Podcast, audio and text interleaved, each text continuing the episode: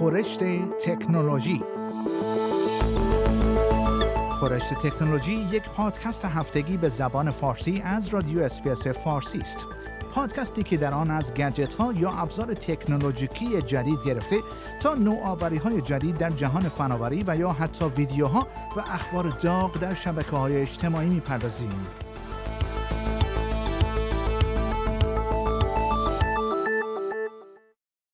یک نقشه جدید کانونهای همهگیری کرونا ویروس در استرالیا را نشان می دهد.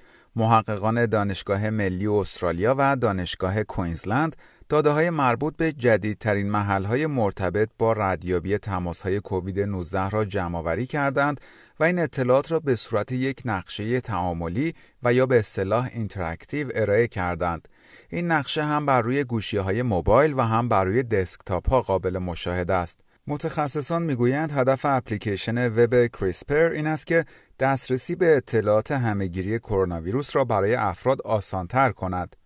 کالین لو رهبر این پروژه می‌گوید این اپ برای افرادی که به طور مکرر بین ایالتها و قلمروهای استرالیا سفر می کنند مفید خواهد بود. و خبر بعدی تکنولوژی های مورد استفاده در معادن دورافتاده استرالیا به بخش اصلی مشارکت این کشور با صنایع فضایی جهان و تلاش های مربوط به بازگرداندن انسان به کره ماه و مریخ تبدیل شده است. در اکتبر سال گذشته استرالیا پیمانهای آرتمیس را با ناسا منعقد کرد و متحد شد که در فعالیت‌هایی که به رهبری آمریکا و برای بازگرداندن انسان به کره ماه تا سال 2024 انجام می شود مشارکت کند. آنتونی مورفت معاون رئیس آژانس فضایی استرالیا می‌گوید این آژانس در پی راههایی برای تقویت مشارکت خود در این برنامه بین المللی و توسعه صنایع فضایی داخلی خود بوده است. به گزارش ABC وی می‌گوید ما این مأموریت را گرفته ایم تا اندازه اقتصاد فضایی استرالیا را سه برابر کنیم و به دوازده میلیارد دلار برسانیم و 20 هزار شغل در این بخش ایجاد کنیم. برای دستیابی به چنین هدفی آقای مورفت در پی استفاده از تکنولوژی های روباتیک و اتوماسیونی است که در بخش معادن استرالیا مورد استفاده قرار می گیرند و با آنها تکنولوژی های عملیات های دوردست گفته می شود. وی می‌گوید منطقه پیلبارا در استرالیا منطقه بسیار گرم و دوردست است که شباهت های زیادی با جاهایی دارد که قرار است فعالیت های فضایی در آنها انجام شود. به همین منظور یک کنسرسیوم تحت عنوان عملیات دوردست استرالیا در زمینه فضا و زمین سال گذشته تأسیس شد تا تلاش های استرالیا در این زمینه را هدایت کند.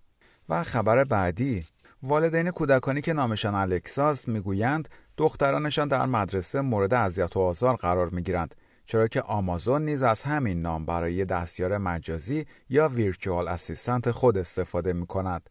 برخی از این افراد نام فرزند خود را تغییر دادند چرا که آنها به طور بیوقفه مورد تمسخر قرار می گرفتند.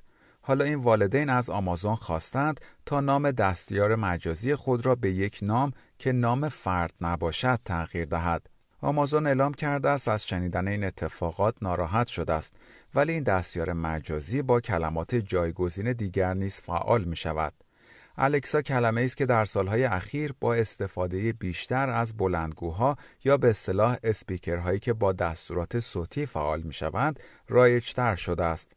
ابزارهای اکو و اکودات آمازون برای فعال شدن از کلمه الکسا استفاده می کنند با این وجود این برای افرادی که نامشان الکساس درد سرساز شده است چرا که افراد دیگر نامشان را صدا می کنند و دستور می دهند. فقط در کشور انگلیس نام بیش از چهار هزار نفر که کمتر از 25 سال سن دارند الکساست. این مشکل که پس از عرضه الکسا از سوی آمازون در سال 2014 شروع شد محدود به انگلیس نیست و لورن جانسون در آمریکا کارزاری را تحت عنوان الکسا یک انسان است راه اندازی کرده است. وی می‌گوید دخترش الکسا که نه سال سن دارد مورد اذیت و آزار و قلدری قرار می‌گیرد. خانم جانسن می‌گوید الکسا هم معنی خدمتکار یا برده شده است. وی می‌گوید این به مردم اجازه می‌دهد تا با افرادی که نامشان الکساست برخورد نامناسبی داشته باشند. از زمان عرضه الکسا در انگلیس در سال 2016 محبوبیت این اسم در این کشور کاهش شدیدی پیدا کرده است. در آن زمان این اسم در بین پرطرفدارترین اسامی انگلیس رتبه 167 را داشت ولی این رتبه در سال 2019 به رتبه 920 رسید. و خبر پایانی برنامه خورشت تکنولوژی این هفته ریچارد برانسون میلیاردر بریتانیایی اعلام کرده است که در 11 جولای با فضاپیمای یونیتی شرکت ویرجن گالکتیک خود به فضا می رود. این یعنی نه روز زودتر از تاریخی که جف بزوس دیگر میلیاردر علاقمند به فضانوردی برای سفر خود به فضا تعیین کرده است. آقای برانسون قرار است با فضاپیمای یونیتی که ساخت یک شرکت آمریکایی است به فضا برود. به گزارش بی بی سی این فضاپیما که نزدیک به دو دهه برای بهبود قطعات آن تلاش شده است، می تواند تا ارتفاع 90 کیلومتری سطح زمین پرواز کند و به سرنشینانش این امکان را می دهد تا لحظاتی از بیوزنی و دیدن منظره کره زمین از فاصله دور را تجربه کنند. آقای برانسون در سال 2004 شرکت ویرجن گالکتیک را با هدف راه اندازی یک خط مسافربری به فضا تأسیس کرد. در حال حاضر حدود 600 نفر پیش پرداختی برای سفر به فضا دادند. هزینه شرکت در این سفر فضایی احتمالاً حدود 250 هزار دلار خواهد بود.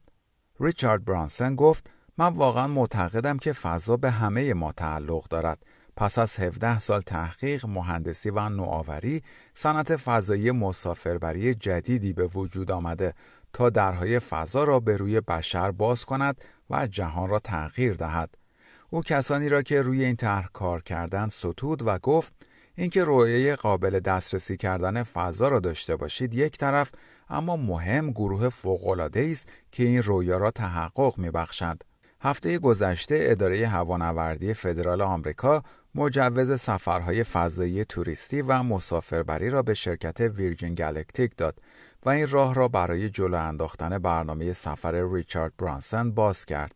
روز یکشنبه 11 جولای تیم گالکتیک قصد دارند فضاپیمای خود را به فضا بفرستند اما ممکن است به دلایلی مانند نامناسب بودن شرایط جوی و یا مشکلات فنی عزیمت فضاپیما به تأخیر بیفتد اگر آقای برانسون بتواند روز یک شنبه 11 جولای به فضا برود، توانسته در صنعت فضانوردی توریستی از رقیب خود جف بزوس مؤسس آمازون پیشی بگیرد.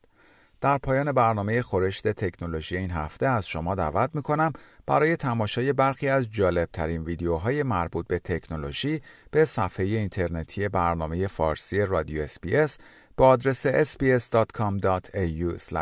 مراجعه کنید. شما همچنین می توانید پادکست های خورشت تکنولوژی را دانلود کنید و در هر زمانی که خواستید آنها را بشنوید.